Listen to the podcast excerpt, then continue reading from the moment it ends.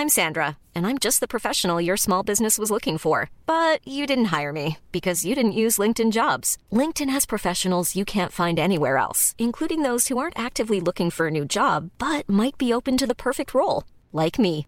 In a given month, over 70% of LinkedIn users don't visit other leading job sites. So if you're not looking on LinkedIn, you'll miss out on great candidates like Sandra. Start hiring professionals like a professional. Post your free job on linkedin.com/people today. Te lo cuento. Tu dosis diaria de noticias. Es jueves 21 de marzo. Llegó la primavera y aquí te contamos las noticias del día de hoy.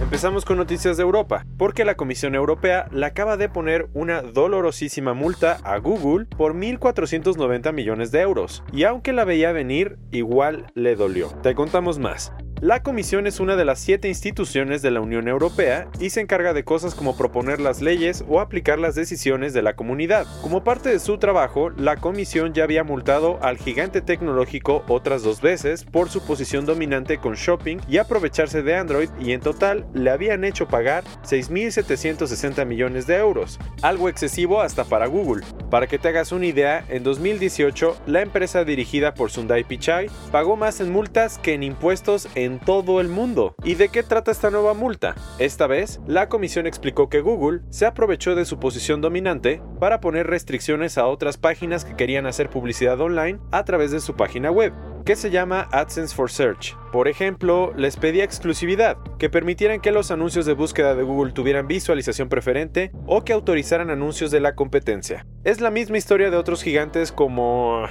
Apple, que son dueños de las plataformas y de las empresas que compiten en esas plataformas. O sea, son juez y parte. Y al dar una ventaja a sus propias empresas, lo que hacen es limitar la innovación y afectar a los consumidores. ¿Y a todo esto qué respondió Google? Que es pro mercados sanos y competitivos y que ha estado haciendo varios cambios, como darle mayor visibilidad a sus competidores en Europa, o sea, lo que le tocaba para seguir funcionando en el viejo continente, porque eso sí, en su propio país nadie lo molesta. Continuando con la información internacional, ayer la Organización de las Naciones Unidas elevó la condena de Radovan Kardachik a cadena perpetua por su responsabilidad en la guerra de los Balcanes. Kardachik fue presidente de la República Serbia de Bosnia y Herzegovina entre 1992 y 1996. Como tal, ordenó dos de los acontecimientos más dolorosos de la historia moderna, la masacre de Srebrenica y el sitio de Sarajevo. En 1995, durante la guerra de Bosnia, 8.300 musulmanes, hombres y niños, fueron asesinados en Srebrenica, un territorio ocupado por las tropas serbias. Aunque las órdenes las dio el general llamado Ratko Mladic, el cerebro tras de todo eso fue Karachik, ¿Y entonces qué pasó en Sarajevo? También bajo el liderazgo de Karachik, la ciudad, que era capital de Bosnia, fue rodeada y bombardeada durante tres años. Como resultado, más de 10.000 personas murieron. En 2016, el político fue condenado a 40 años de cárcel por genocidio y crímenes de guerra, pero después de examinar otra vez el caso, la ONU dijo ayer que esta sentencia reflejó de forma inadecuada la responsabilidad de Karachik en la comisión de los crímenes. Y alguien tuvo una bonita cena en la semana. El martes en la noche, Andrés Manuel López Obrador se reunió con Jared Kushner para discutir sobre el futuro de la amistad entre México y Estados Unidos. Te contamos más detalles. El presidente de México vio a Kushner, el asesor y yerno de Donald Trump, para hablar sobre la aprobación del TMEC, ese acuerdo comercial entre ambos países y Canadá, y sobre el posible programa para controlar la migración de centroamericanos. Los que también estuvieron en la cena fueron Marcelo Ebrard, el canciller mexicano, y John Creamer, el encargado de negocios de la embajada estadounidense en México. Esta no fue la primera vez que Kushner y López Obrador se reúnen. Acuérdate que se vieron en julio de 2018, días después de que el líder de Morena ganara las elecciones. Y ahora que viene. El encuentro estuvo tan bien que ayer en su conferencia mañanera, López Obrador explicó que el gobierno de Trump podría invertir unos 10 mil millones de dólares en México y Centroamérica para impulsar las inversiones, el crecimiento económico y los empleos en la región. Buenísimo. Y para rematar, el presidente dijo que su administración quiere tener una relación de amistad con Estados Unidos sin ninguna pelea de por medio. Pasando a otros cuentos, Theresa May sigue en aprietos y ayer le pidió a la Unión Europea que por favor aplace el Brexit hasta el 30 de junio, en vez de que se respete la fecha programada del 29 de marzo. A las pocas horas del pequeño encargo, Donald Tusk, el presidente del Consejo Europeo, le respondió que el Club Europeo está dispuesto a concederle su deseo con una sola condición, que el Parlamento británico apruebe el acuerdo de salida, ese que ya se rechazó dos veces. Ahora todo el mundo se hace la misma pregunta, ¿lo aprobará a tiempo?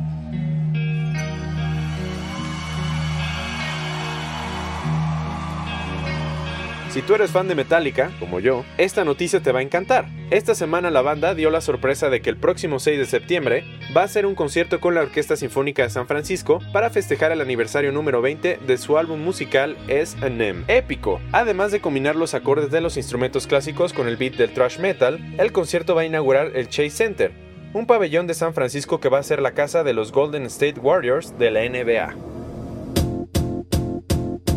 Por si no te enteraste, ayer fue el Día Internacional de la Felicidad, y para celebrarlo, la Red de Soluciones de Desarrollo Sostenible de la ONU publicó el Informe de Felicidad Mundial. El documento evalúa qué tal están 156 países, tomando en consideración seis variables de bienestar, ingresos, libertad, confianza, esperanza de vida, apoyo social y generosidad. Las cinco naciones más felices fueron Finlandia, Dinamarca, Noruega, Islandia y Países Bajos. Y México no nos fue nada mal, pues quedamos en el lugar 23. Bastante bien. Si ya te entró la curiosidad, te dejamos la lista completa en el newsletter.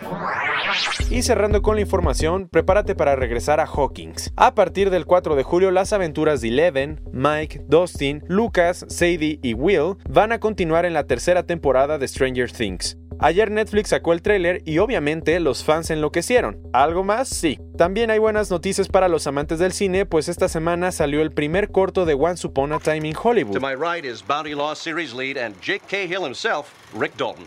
And to my left is Rick Stutt Double Cliff Booth. La novena película de Quentin Tarantino que también se va a estrenar. ¿Alguien dijo palomitas? Esta fue tu dosis diaria de noticias con Te lo cuento. Yo soy Diego Estebanés, dale click mañana.